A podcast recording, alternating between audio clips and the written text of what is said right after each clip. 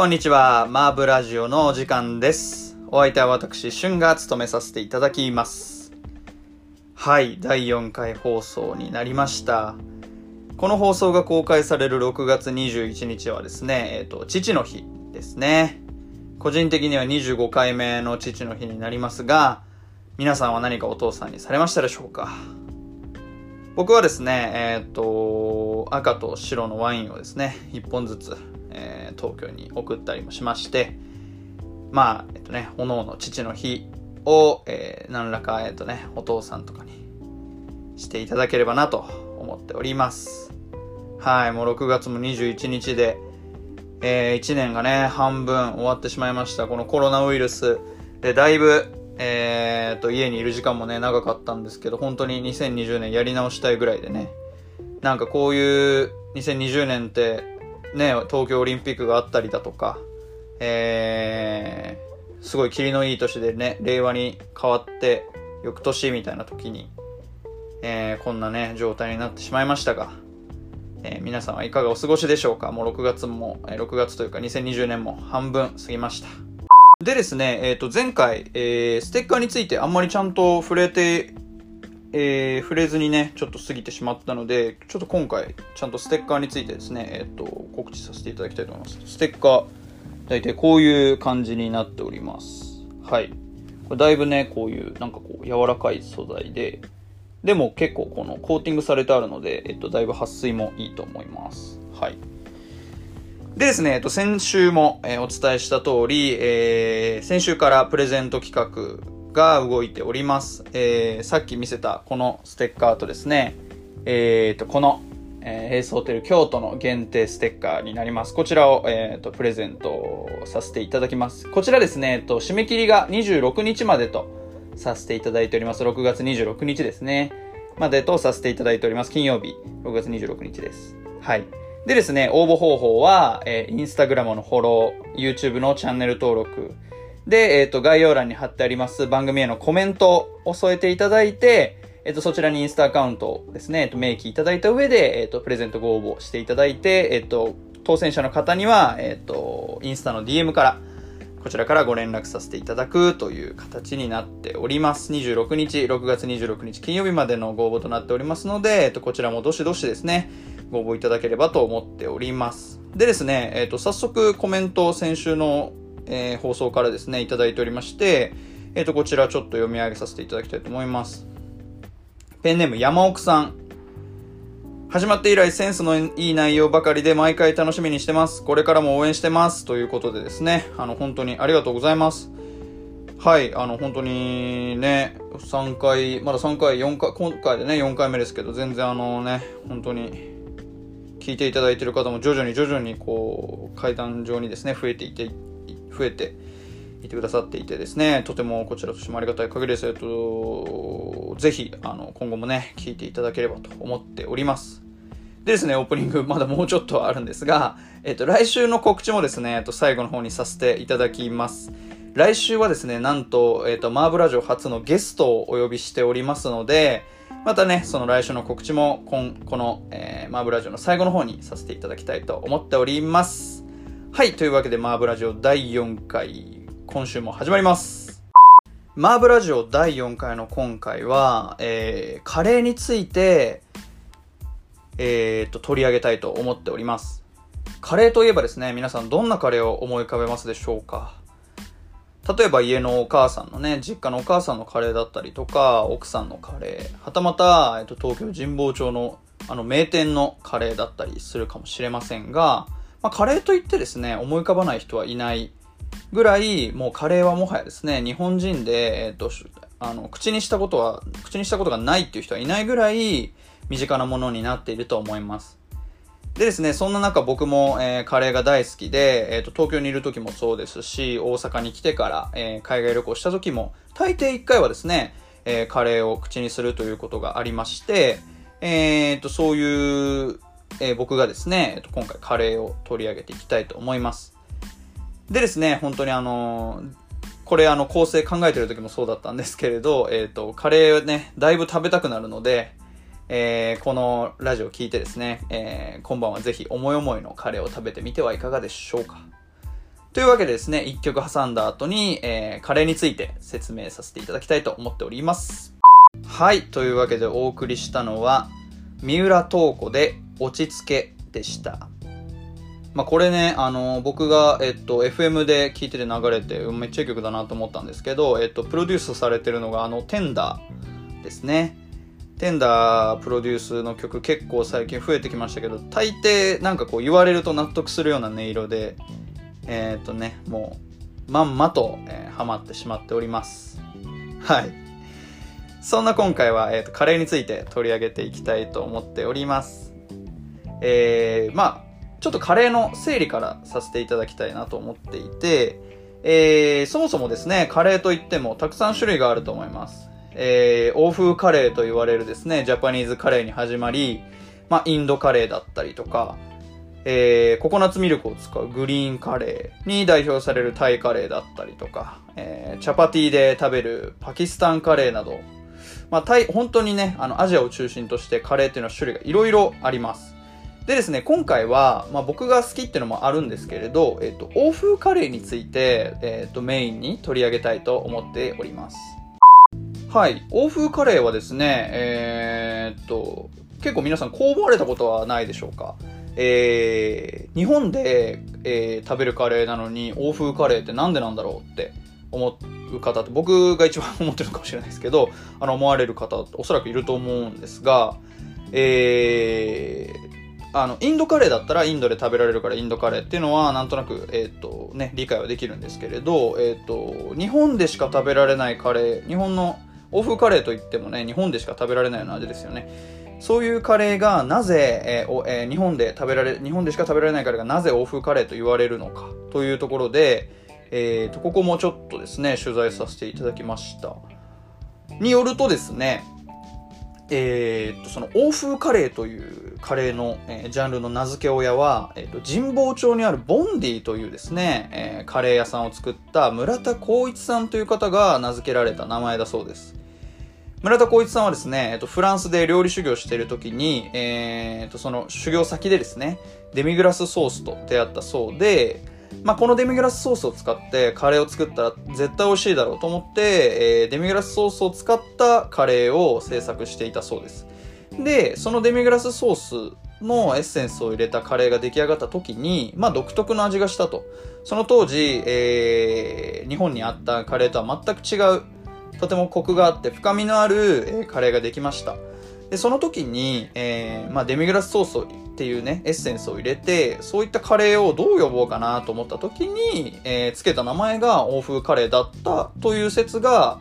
えー、一番濃厚というか、えー、一番欧風カレーの、えーと、名前のルーツとして、えーと、強い説だそうです。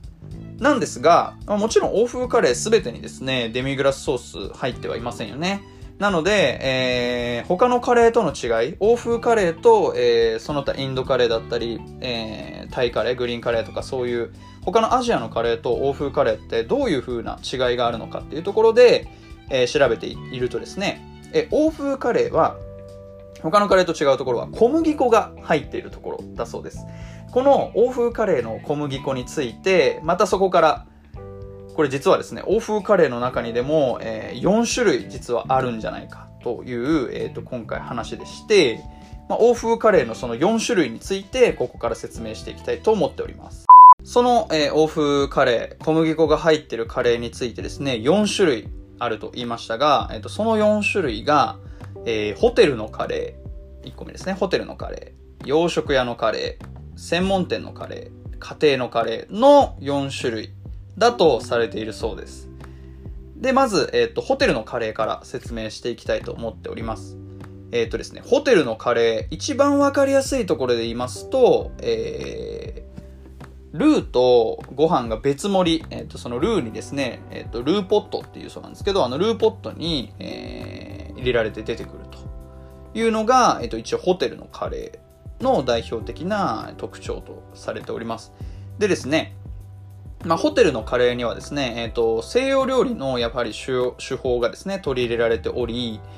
えー、まあ、玉ねぎ、にんにく、生姜だったりを、えっ、ー、と、飴色になるまで炒めるだったりとか、えー、具はですね、ビーフのみであるっていうことが、まあ、その他特徴であるとされてまして、まあ、これを聞いた時にですね、あ、もしかしてロイホもそうって思ったんですけど、結構、ロイヤルホストとかはね、あれは流派になるんですかね。えっ、と、別盛りでし、えー、ちょっとキーマ風ですけどね、あれは。あれもだいぶ僕は好きですが、まあそういった、えっ、と、あの、ロイホのカレーみたいな感じで出てくるのが、えっ、と、ホテルのカレーという、えー、特徴的なところだと思います。で、次に洋食屋のカレーについてですね。えー、洋食屋のカレーはですね、えっ、と、最初に紹介したホテルのカレーとは大きく違いまして、最初に鍋にバターを溶かして、小麦粉とカレー粉を加えて炒めるっていうのが、えっと、一番違う場所。最初に玉ねぎ、にんにく、生姜を飴色になるまで炒めるっていう工程を省い省いてというか、えー、最初のその、えっと、入りが違うっていうことですね。洋食屋のカレーを最初に鍋にバターを溶かすとですね。これもだいぶ美味しそうですよね。あのー、ね、バターとか、まあ、ニンニクとかって、大抵ね、こう炒めると美味しかったり、入れたりね、すると美味しかったりするので、これもだいぶそそられるような、えー、工程ですが、最初に、えー、まあそういってバターと、えー、溶かしてですね、小麦粉とカレー粉を加えると。で、そこに、まあブイヨンスープだったりとかスープを加えて、玉ねぎ、人参などですね、肉か、あと肉などを加えて煮込むっていうのが洋食屋のカレーとされています。で、なんですが、まあホテルのカレーと洋食屋のカレーって、まあ今回言いましたけど、まあそこに明確なこう、判断基準はなくて、まあ、もちろん玉ねぎ、にんにく、生姜は明色になるまで炒めてからやる洋食はもちろんあるでしょうし、えー、ね、鍋にバターを溶かす、してから作るホテルのカレーももしかしたらあるとは思うんですが、ここっていうのはですね、だいぶ、えー、今の時代はもう混合線というかオムニバスな作り方になっているそうで、まあ、明確に今回はホテルと洋食屋っていう、えっ、ー、と、説明上ですね、えっ、ー、と、分けさせていただきましたが、えー、ともうここはですね、だいぶごちゃごちゃになってる、えー、作り方ごちゃごちゃになってるそうです。はい、小麦粉が入っているカレーについて、えっと、ホテルのカレー、洋食屋のカレーと説明してきましたが、えっと、次は専門店のカレーになりますね。えー、専門店のカレー、他と違う特徴としましては、隠し味が入っていることになっています。例えばですね、えっ、と、先ほど、えー、欧風カレーという名前を付けた、えー、名付け親のボンディの、えー、隠し味はデミグラスソースでしたね。まあそういったデミグラスソースだったように、まあいろいろそのカレーの作り方にいろいろ加えることによって奥深い味わいを作ろうとするっていうのが、えっ、と、欧風カレー専門店の、えー、主な特徴になってまして、えっ、と、今回ね、この最初に説明しているのは、えっ、と、この後にですね、えー、大阪のカレー屋さんを何店舗か紹介させていただこうと思ってるんですけれど、そこででも、えー、そこででもですね、えー、っと、どういったものが隠し味に入ってるのかみたいなちょっとところも、え、っと、言っていこうかなと思ってるので、え、っと、実際ね、こちらも、えっと、聞いていただいた上で、えー、っとね、この後の大阪カレー案内を楽しんでいただければと思っています。はい。で、最後の家庭のカレーについてはですね、えっと、一番の特徴、旨味になってます。もう大きな鍋でですね、煮込んで、あえっと、業務用だったりとか、えっと、スーパーで売られてるようなですね、えー、カレールーを、えーと、どっさりと入れると。まあ、もちろんですね、えっと、そういったところにね、深みが出るのかみたいなところはあるとは思うんですけれど、意外とですね、個人的には、えーと、お店でね、食べるカレーもとっても美味しいですが、あの、家のね、あの鍋に入れた、あの、スーパーとかに売ってるようなですね、えっと、カレールーをどっさりね、入れて作るカレーも、えっと、個人的にはとっても、えー、好きなカレーの味ではあります。ここまで、えっと、マーブラジオ全体通してですね、えっと、香水だったりとか、服だったりとか、ホテルだったりとかっていう、えっと、自分の好きなものを、えっとですね、しつこく 紹介してきたわけなんですが、えっと、今回はカレーについてですね。で、こそれと、そういったものと同等レベルに、えっと、カレーがなんで好きになったのかっていうきっかけに関しても、えっと、話しておこうかなと思っております。ちょっとカミカミですね、今日。はい、すいません。はい。で、僕がですね、えっと、カレーを好きになったきっかけは、えっと、一つのお店です。それが、えー、神奈川県の鎌倉市にあるですね、えっと、サンゴ礁本店、サンゴ礁という、えー、カレー屋さんになります。これはですね、本当に僕が小さい頃、6歳とかかな、物心ほんとついて、えー、間もない頃に、えっ、ー、と、お母さんに連れて行かれたお店で、えー、まあ、あの、サンゴ礁行かれた方ね、だいぶ多いと思うんですけれど、本当に今もですね、毎週末になれば、ちょっと今コロナの影響で営業状況どうなってるかちょっとわからないんですけれど、本当にあの、普通の時期はですね、えー、年中、えー、と、週末に行けば絶対並んでいるようなもう名店でして、まあ、えっと、幼ながらにですね、そこのカレーを初めて一口食べた時に、えー、深みをものすごく感じた記憶がありまして、あ、なんかこう、カレーって割とさっき言ったみたいに家庭のカレーから本当に専門店のカレーまで本当にたくさん種類があると思うんですけれど初めてそのあカレーって奥深いもんなんだなっていうのを、えーと、感じて、えー、まあねサンゴ礁のカレー食べたいこうまた1ヶ月ごとぐらいにね食べたいと思うような味だなと思って、えー、サンゴ礁のカレーを好きになったのが最初の、えーと、カレーに対しての、えーと思い出ですね。でですね、えー、サンゴ礁についてもうちょっと説明させていただきますと、えー、七里ヶ浜をですね、車で走ってますと、えー、こう、松明、松明みたいなのが、こう、でっかいガス灯っていうんですかね、ああいうのが燃え、あの、燃えたぎってる塔みたいなのが見えてきまして、えっ、ー、と、そこは、えっ、ー、と、サンゴ礁の本店ではなくて、サンゴ礁の七里ヶ浜店っていう名前だったかな七里ヶ浜店っていう名前になってまして、えっ、ー、と、そこは、えっ、と、僕が今から言うカレーは実は食べられません。えー、とですね、僕が言ってるのは、えー、サンゴ礁、えー、七里ヶ浜歩いて、えー、歩いてじゃないや、車で、えー、乗っていて、えっと、左手にですね、鎌倉プリンス、鎌倉プリンスホテルが見えるんですけれど、えー、鎌倉プリンスの脇の坂をですね、一直線にこうぐーっと上がっていったところにある、サンゴ礁本店ですね。が、えー、と、とても好きです。これね、何が違うかと言いますと、えー、本店にはですね、えっと、カレーの種類だいぶあります。20種類ぐらいかな、あると思います。なんですが、えっと、海沿いの、えー、七里ヶ浜店の方に関しては、えー、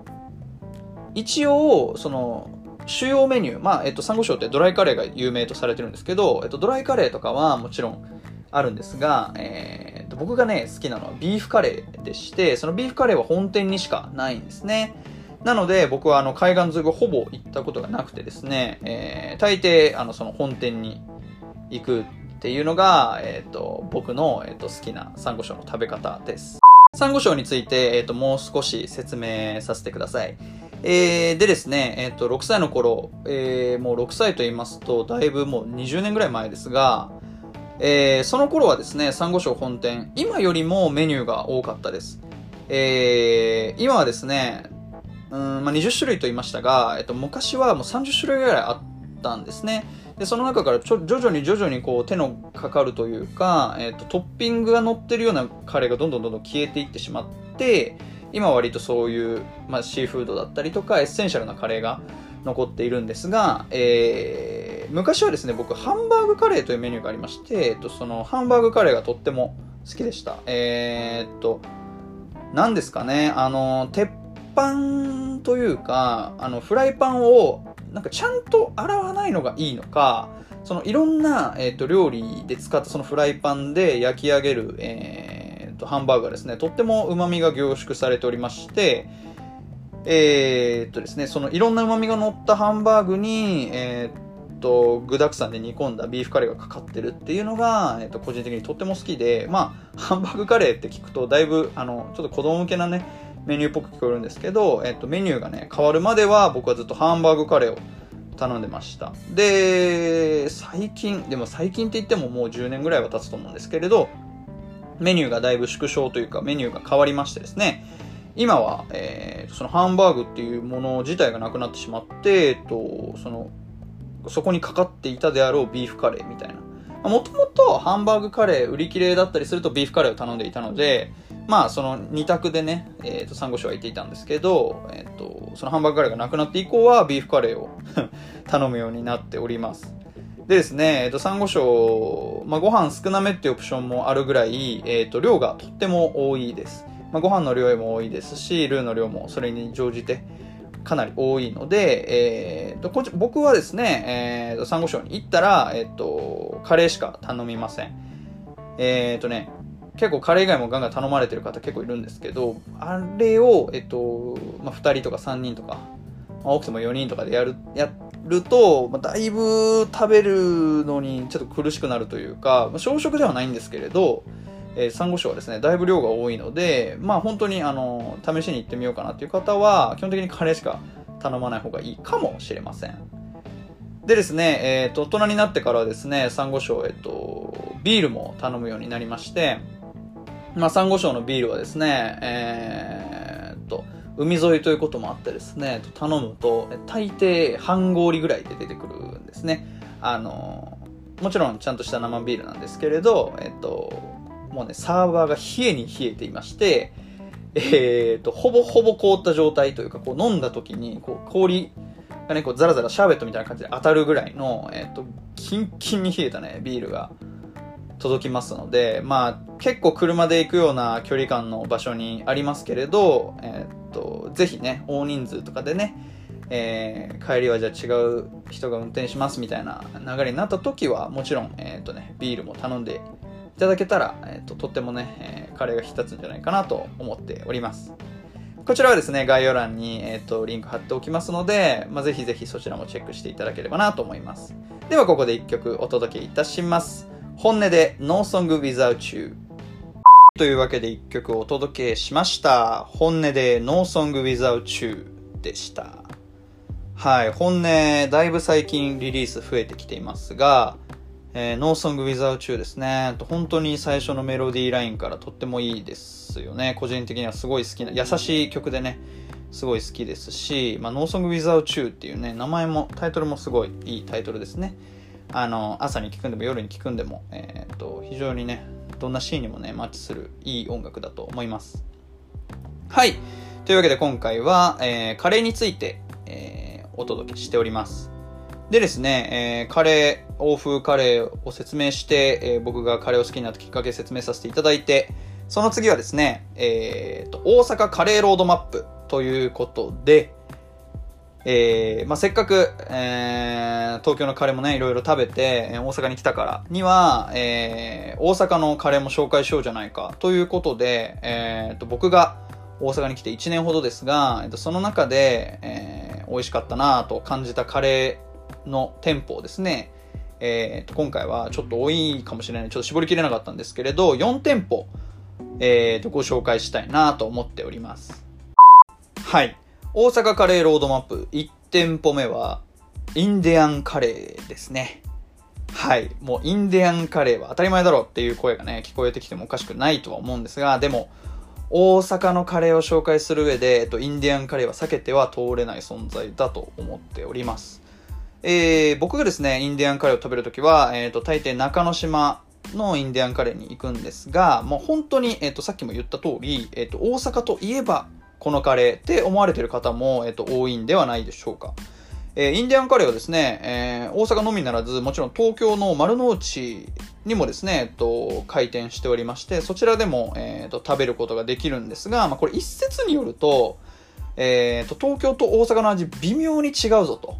いう、えー、と声もありまして、ちょっと僕ですね、あの、東京で食べたことがないのでわからないんですけれど、えっ、と、な、ちょっとやっぱり味が違うそうで、やはり、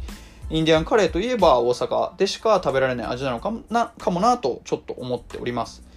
でですね、インディアンカレー、えー、どういったカレーなのかっていうところですけれど、えー、本当にこれがですね、独特の味わいと、あえて表現させていただきたいなと思ってます。で独特な味わいってどんな味なんだってところで説明させていただきますと、えー、味変をしていないのに味が変わっていくっていうのがインディアンカレーの特徴になります。どういうことなんだっていうことで、えー、説明していくんですけれど、えー、最初一口こう口に入れた時はですね、えーと、あれ？甘いかなって思うんですよね。甘口カレーなのかなっていうぐらい、えーと、ちょっとこう甘い感じがします。でですね、その後にこうビシッというかですね、こうちょっと、まあ、刺激に近いんですけど、えー、辛さがきます。え、ー、と、その食べてる最中に、その噛んでる最中に、えー、強烈な辛さにですね、襲われるというか、強烈な辛さにこう出会う感じがしましてですね、本当に、えー、これは、えっ、ー、と、大阪のカレー独特というか、インディアンカレー独特の味わいなんじゃないかなと思ってます。口に入れた瞬間は甘いけれど、えっ、ー、と、食べているればどんどんどんどんこう辛くなっていくっていう、面白い、本当にですね、なんかアハ体験って言ったらちょっとあれかもしれないんですけれど、えっと、だいぶこう、頭がバグるような美味しさがありまして、まあ、結構この、最初に甘さ、後に辛さっていうところでですね、えっ、ー、と、どんなレシピを使ってるんだみたいなところで、結構皆さん調べたりですね、取材されたりしてるそうなんですけれど、えー、ルーのレシピはですね、完全に非公開、完全極秘だそうで、えー、働いているですね、スタッフですら知らないと言われているぐらい、えー、完全に極秘だそうです。なんですけれど、えっ、ー、と、やっぱカレー好きっていうのはですね、えっ、と、上には上がいらっしゃいまして、インディアンカレーのあの味再現してみたみたいなのを結構見てはいたんですけれど、それによるとですね、どうやらバナナを一緒に煮込んでるんじゃないかっていう説が、えっ、ー、と、個人的にはちょっと面白くて、バナナを最初に煮込むことで、あの、口に入れた瞬間の甘みをね、えっ、ー、と、演出してるんじゃないかなんていう話もあったりしました。でですね、えっ、ー、と、インディアンカレーの面白さ、ここだけではとどまりません。えー、インディアンカレーはですね、カレーを頼んで、カレーを頼むとですね、えー、っと、ピクルスがついてきます。キャベツのピクルスがついてくるんですが、えー、っと、このピクルスもですね、えー、独特な味わいでして、すいませんね、独特な味わいってばっか言って、独特な味わいでして、えー、っと、どういった味かと言いますと、酸っぱ甘い。これ、ちょっと思いついた、えー、表現なんですが、酸っぱ甘いんですよね。まあ、ピクルスって大抵酸っぱいで終わると思います。で、酸っぱいと甘いが来るときは大抵甘酸っぱいなんじゃねえのかって思うと思うんですけど、えー、インディアンカレーの、えー、付け合わせのキャベツのピクルスはですね、酸っぱ甘いです。これはなんで酸っぱ甘いかって言ってるかって言いますと、最初普通のピクルスなんです。食べたらちょっと酸っぱいぐらいのピクルスなんですけれど、えー、カレーと一緒に食べるとですね、甘く感じるんですね。これ本当に不思議です。カレーの、えーと、辛さを、えーと、こう和らげるかのような甘さが口の中に広がってもうこれもピクルスも、えー、だいぶファンが多いって言われてるぐらい、えーと、独特でとても引きつけられる味になるので、えーとですね、インディアンカレーは、えー、と食べてる間にどんどん味が変わっていく、まあ、七変化カレーとでも言うんですかね、まあ、そういった結構面白い独特な味わいのカレーであると言えます。でですね、インディアンカレーは、えっ、ー、と、トップバッターで紹介したこともあって、まだまだちょっと面白いところがありまして、えっ、ー、と、スターバックスあるじゃないですか。えっ、ー、と、スターバックスって、えっ、と、パウダー少なめとか、シロップ多めにとかあると思うんですけれど、まあ、それぐらいの感じで、えっ、と、インディアンカレーにはですね、カスタムも豊富にあります。えー、結構これは、まあ、大阪独特なのかなと思いますが、えっと、結構これから紹介するカレー屋さん、カスタムが面白かったりします。普通のカレーでもとっても美味しいんですけれど、そこに、えっと、自分のね、食べ方の、えっと、カスタムを加えて食べるっていう方がとっても多くて、まあ、インディアンカレーに関して僕がよくやるカスタムは、えー、ルーを大盛りにして、卵をつけるっていうのが、個人的にはとても好きな食べ方になってまして、まあ、これでだいたい1000円ちょっとか1000円で収まるかぐらいの値段になります。でですね、えー、えー、と、人によってはですね、ルーをダブル。えー、僕は、えー、と大盛りなので、1回、1回半ぐらいになるんですけれど、えー、とルーダブルと言いますと、この、えー、とお玉を2杯、2杯ですね。このでかいお玉を2杯いくっていう感じになります。大盛りはこうちっちゃいお玉になるんですけど、でかいお玉2杯いって、ハーフご飯。えっ、ー、と、ご飯を半分にする。別にこれ値段は変わりません。で、卵を2個入れるっていう方もいて、これは多分ね、2000円ぐらいいくと思うんですけれど、えー、まあね、そんな、えー、猛者もいらっしゃったりします。でですね、このルーをかけるっていう話をしたんですけれど、インディアンカレーはですね、頼んでから、えー、カレーが出てくるまで本当に素早くて、えー、まあ、もうご飯を持って、こう、結構流れ作業みたいな感じでご飯を盛る人、ルーを盛る人、出す人、みたいな感じで、えー、っと、こうルーティンワークになってるんですけど、えっと、ルーをかけるですね、ルーをかける人も、えっと、数年修行が必要だそうで、えー、インディアンカレーだいぶですね、ちょっと聖域のような雰囲気が増してるんですけれど、まあ、ルーのレシピはもちろん非公開ですし、えっと、ルーかけてる人も、そのルーがどう作られてるのか知らない。しかも、そのルーをかけるまでに数年修行が必要っていうですね、えだいぶ、えー、もう大阪カレーのもうトップっていう感じがですね、ひしひし伝わってくるような、えーと、エピソードがたくさんあります。で、えっ、ー、と、まあ、ちょっとこれインディアンカレーこれ最後なんですけれど、インディアンカレーはですね、えー、実は、えー、隠された名品がありまして、それはピラフです。えー、カレーとかカレーパスタっていうのはインディアンカレーとっても有名で、えっと、皆さんよく召し上がってらっしゃいますけれど、えっと、実はですね、えっと、一番の常連はピラフを頼んでるっていう噂も ありまして、えっと、なんでピラフなのかって言いますと、えっと、頼んだら、えっと、カレーに関してはもちろん出来合いのご飯、出来合いのルーをかけてで出してくるので、まあ、冷めてるとかね、そういったことはないんですけれど、えー、まあ、いつも同じ味です。なんですけれど、えー、ピラフに関しては頼んだら、えっ、ー、と、まあ、その頼んだ後にしっかり炒めてくれるっていうので、えー、まあ本当にさっき言った通り別に冷めてるとかそういうわけじゃないんですけれど、えー、もうカレーをね、食べ尽くした常連は、えー、とそのピラフを食べることで、えー、と、胃のね、コンディションを整えたりするっていうんで、結構これ僕聞いてですね、ピラフも食べてみたんですけれど、うーん、カレーの方が美味しいですね。はい。個人的にはカレーの方が美味しいなと思いましたが、えー、まあね、僕ももうちょっと大阪にいたら、いや、ピラフでしょうって言える日が来るのかもしれません。はい。熱量が増してですね、どんどんどんどん話が長くなっておりますが、えっ、ー、と、2店舗目。2店舗目は、えー、大阪の本町にあるガルというお店になります。えー、ガルを今回ここで紹介して、紹介する意味としましては、えー、東京で絶対食べられない味として紹介させてもらいます。えー、ガルはですね、えー、まあ、さっきも言いました通り、東京じゃ絶対に食べられない味だなと個人的に一番思っているカレー屋さんのカレーで、えー、大抵東京から、えーと、友達とかがですね、知り合いとかが来た時に、えー、まあ粉もんっていうのはね、もちろん、えー、皆さんおっしゃるんで、結構そっちにも行ったりもしますが、もっとこう、ローカルなもんないのっていう方も結構いるんですね。と、え、ー、と、大阪に来たからには、えっ、ー、と、粉もももちろん食べたいけれど、大阪でしか食べられないものも食べたいっていう方が結構、まあ、それなりにいらっしゃいまして、そういう方にはいつも大抵ガルに連れて行きます。なんですが、えー、ガルですね、えー、食べログとかで調べていただくと、えー、夜まで一応営業という形にはなってるんですけれど、えっと、米印でね、確か、えー、ルーが売り切れると営業終了って書いてあるかなになってまして、えー、一応ですね、営業時間に夜も入ってはいるんですが、えー、もう、あの、東京で食べられない味っていうのと同時に、大人気店です。本当にね、美味しいんですよ。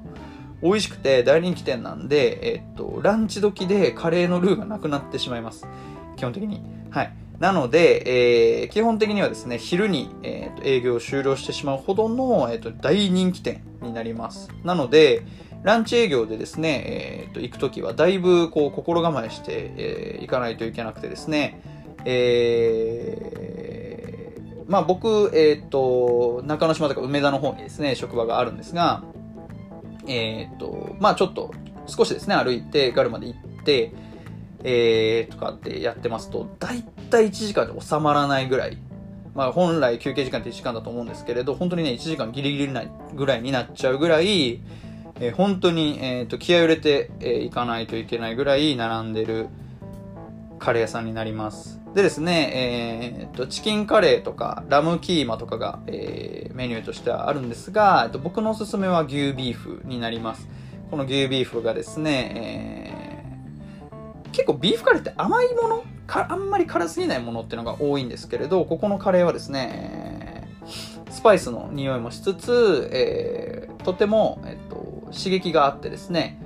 えー、まあこれ本当に食べていただかないとわかんないこう複雑な味わいなんですよね。えー、旨味ももちろんあるんですけれど、本当にいろんな味が、えー、と重なり合って絶妙なバランスのカレーだと個人的には思ってます。で、ここもですね、とピクルスが有名でして、えっ、ー、と、インディアンカレーと違ってピクルス別料金なんですけれど、その別料金のピクルスがとっても美味しいので、まあ、ぜひですね、ガルに、え、行かれた際には、そのピクルスも頼んでみてはいかがでしょうか。3店舗目は、えー、こちらも本町ですね。本町のバンブルビーというカレー屋さんになります。えー、バンブルビーはですね、えーと、スパイスカレーという、えー、ジャンルを前面に押し出しておりまして、えーと、個人的にスパイスカレー、えー、まあ食べるの好きなんですけれど、えーと、結構苦手な雰囲気のカレーももちろんありましてなんですが、えー、と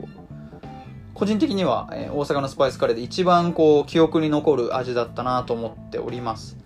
えー、いろんなね、えー、カレーの種類が、えーと、バンブルビーにはあるんですけれど、えーと、僕がいつも行った時に頼むのはキーマ三昧というカレーのお皿の、えー、お皿というかプレートの種類になります。キーマ三昧といってですね、えー、プレートがありましてプレートの真ん中にご飯が乗っかってるんですけれどそこに、えーと、123って感じで、えー、とルーがかけられ合いがけでですねかけられていて、えー、とその3種類が、えー、カモマトン牛肉の3種類になってます。でですね、えー、全部結構すごく黒いので煮込んでるのかスパイスをいっぱい入れてるからなのかちょっとわからないんですけどだいぶ黒くてですねえー、まあ本当に最初あの持っていたあの店員さんが持ってきた時にえっ、とカモ、マトン、牛肉とか言って言われるんですけど、まあ、大抵食べてる最初にはどんどん分かんなくなってきます。こうぐるぐるぐるぐるね、お皿を回しながら食べるんで、大抵分かんなくなってきちゃうんですが、えー、っとですね、まあ、味としては、もう、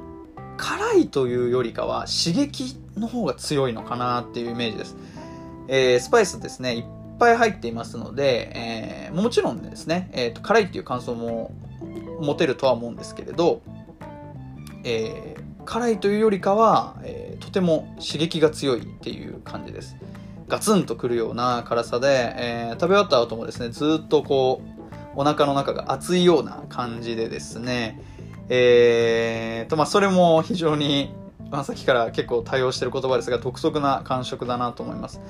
あんまりですね、こう、激辛とかを食べた時って舌が痛くなると思うんですよ。ベロね。ベロが痛くなると思うんですけれど、えっ、ー、と、こう胃に直接訴えかけてくるような刺激っていうのは結構面白い辛さの種類なのかなと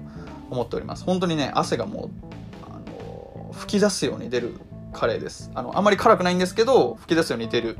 汗がね、止まんなくなるようなカレーです。で、最初にね、説明した通り、えっ、ー、と、いろんなお肉があるって言ったんですけれど、えー、まあ、ビーフ、チキンだったりとか、さっき言ったカモ、マトン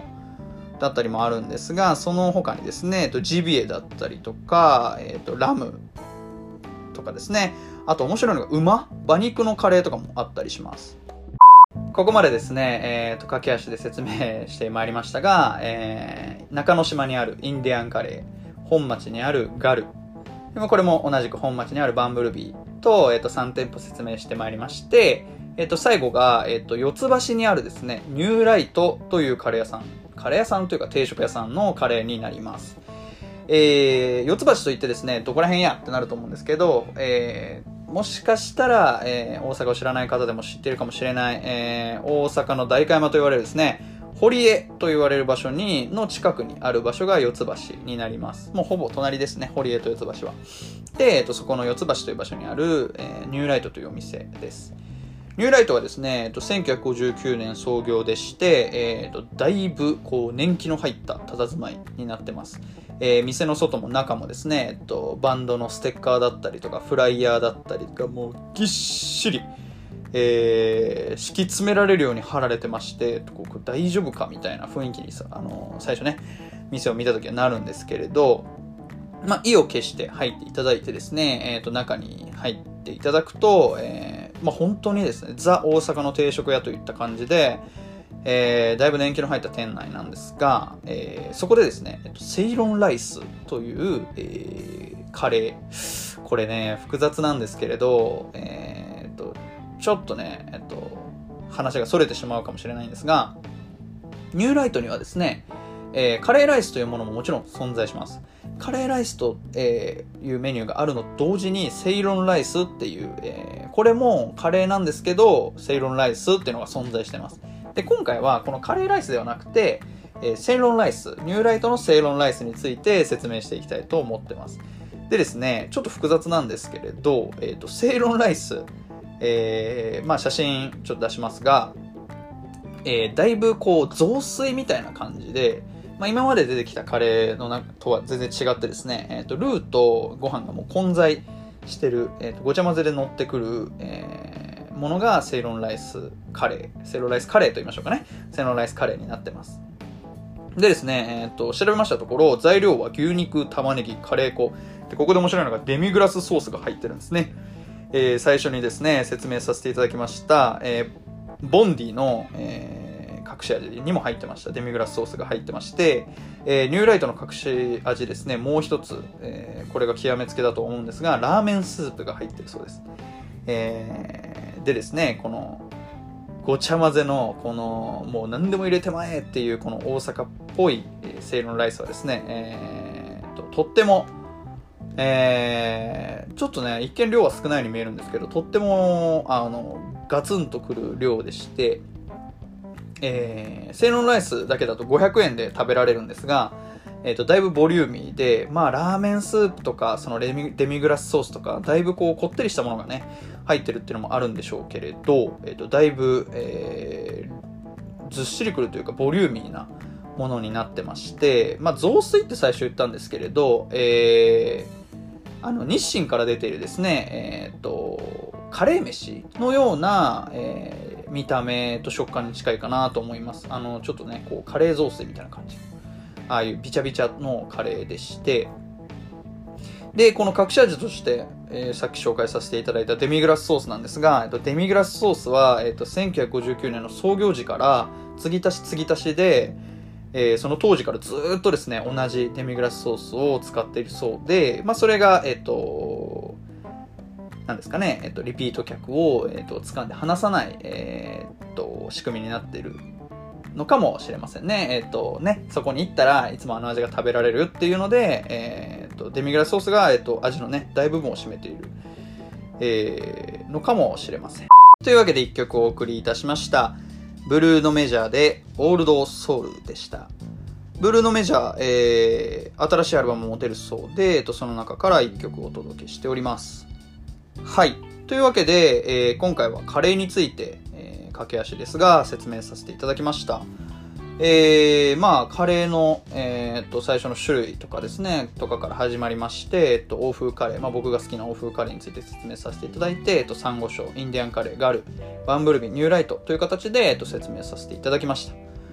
まあ、なかなかね、えー、っと、これ、マーブラジオ聞いてくださってる方、東京と大阪の方がとっても多いんですけれど、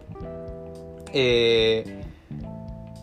まあ、大阪にいらっしゃる方しか今はね、えっ、と、時期的には行けないと思うんですが、えー、と、まあもちろんね、県外移動も、えっ、と、オープンになりましたし、まあぜひぜひ大阪に来る際は、えー、東京の方が大阪に来る際は、えー、ぜひ、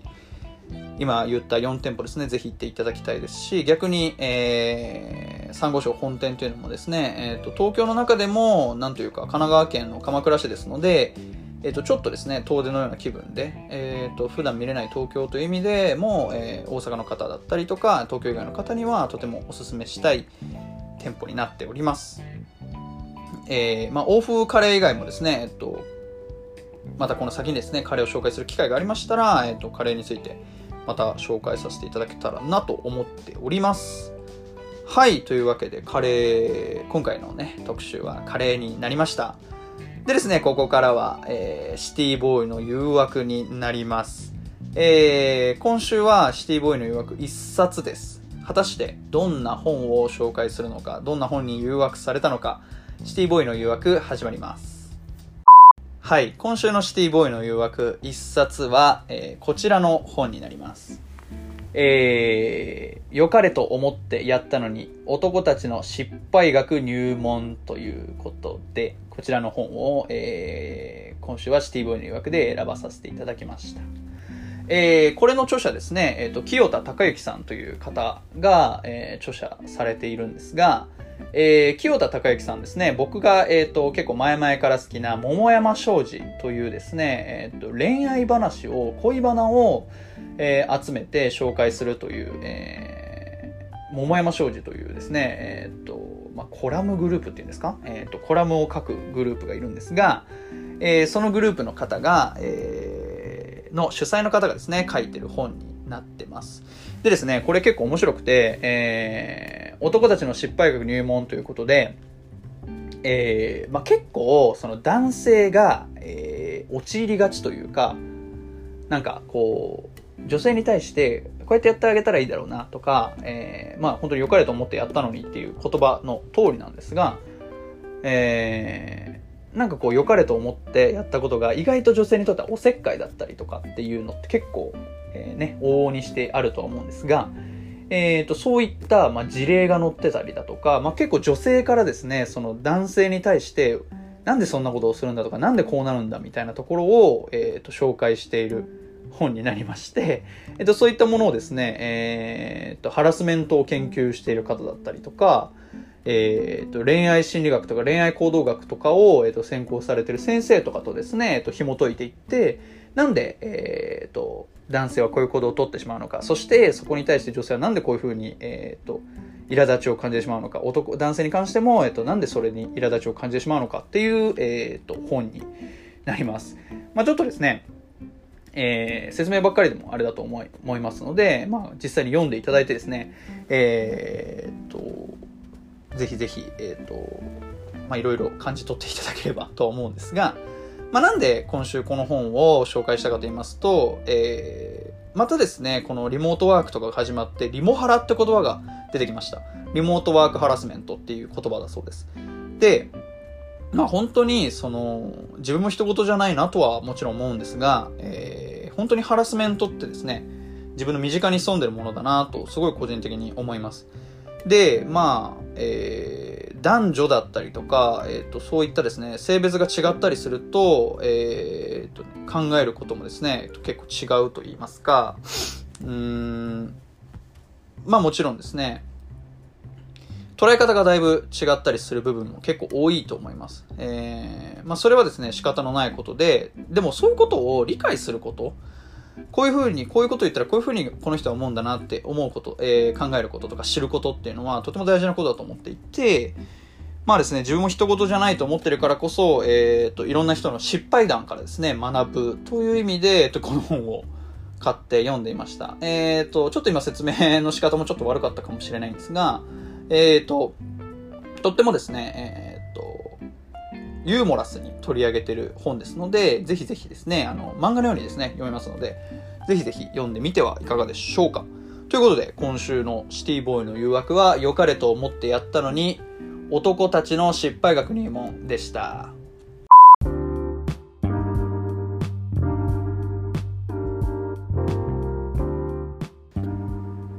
マーブラジオ第4回エンディングになります。はい。今回は、えー、カレーについてお話しさせていただきました。皆様いかがだったでしょうか？僕はですね、この構成を作っていて、とっても、えー、お腹が空いて、えー、この収録もですね、絶対収録してる間に腹減るだろうって思ったので、えっ、と、ご飯を食べて即撮っております。はい。まあね、ちょっとだいぶ眠たくもなってて、ちょっとあのね、言葉尻がね、変になっちゃったりしてるかもしれないんですけれど、まあ本当にあのー、東京のリスナーの方はですね、サンゴ礁行かれたりですね、県外移動、えっ、ー、と、OK になったのでね、まあ、あの、ぜひぜひね、そういう、まあ、ちょっと対策はしっかりしつつではありますが、えー、サンゴ礁だったりとかね、えー、まあ、大阪にいる方だったらインディアンカレー、ガル、バンブルビーだったりとかね、全然あの、近いとは思いますので、そちらにもね、ぜひぜひ、まあ、無理は、えー、あれですけど、無理をしない程度に足を運んでいただけたらなと思います。あの、とても美味しいカレー屋さんしか今回は、えっ、ー、と、言っていないので、ぜひぜひそちらにも足を運んでいただければなと思っております。はい。というわけでですね、えっ、ー、と、オープニングにも喋りましたが、えー、プレゼント企画6月26日までとなっております。えー、こちらのエースホテル京都の限定ステッカーと、えー、マーブラジオのステッカーをセットにして抽選で1名様に、えー、プレゼントしたいと思っております。6月26日金曜日までの締め切りで、応募方法は、えー、インスタグラムのフォロー、えー、インスタグラムのフォローとですね、えっ、ー、と、YouTube のチャンネル登録ですね。インスタグラムのフォロー、YouTube のチャンネル登録と、えー、コメントフォームへのコメントになります。そこのコメントにですね、えっ、ー、と、インスタグラムのアカウントをしっかり明記していただいた上で、えー、応募完了となります。えー、それですね、えっと、こちらから、えっと、インスタグラムの DM にて、当選発表させていただきますので、ぜひぜひですね、えー、コメントお寄せください。オープニングにも、えー、告知した通りですね、来週は、えー、マーブラジオ初の、えー、ゲストをお迎えしての回になります。来週は、えー、テーマ T シャツについて取り上げる予定なのですが、えー、その回にはですね、ソーリーやブートレグプログラムというブランドからチャブさんという主催の方をお迎えして、マーブラジオ第5回をお送りしていこうと思っております。はい。ソーリーやブートレグプログラムに関してはですね、えー、まあ、概要欄にも貼りますが、えー、まあ、バーバーサコタ、東京だとバーバーサコタっていうですね、えっと、理髪店だったりとかとコラボしてサングラス出されたりとか、えっと、いろいろものづくりされているブランドでして、まあ、革のバッグ、一番有名なのはサングラスですけれど、まあ、サングラスだったりとかをリリースされておりまして、えっ、と、7月ですね、来月の7月に、えー、オリジナルのボディの T シャツをリリース予定ということで、えー、無地 T の正解的 T シャツというですね、もう T シャツ好きにはなんだその T シャツっていうような、えっ、ー、と、だいぶ魅力のある T シャツをリリースされるそうで、えっ、ー、と、そういったですね、T シャツをはじめとした、えっ、ー、と、T シャツ全般について、えー、お話ししていく予定ですので、来週の第5回もぜひぜひですね、あの、お楽しみにしていただければなと思っております。はい。というわけで、マーブラジオ第4回、カレーについて取り上げました。いかがだったでしょうか？ぜひぜひですね、えっ、ー、と、インスタグラムのフォローだったり、チャンネルの高評価、えー、チャンネル登録だったりですね、えっ、ー、と、いただければなと思います。それでは、ステイチューンピース o ありがとうございました。マーブラジオでした。バイバイ。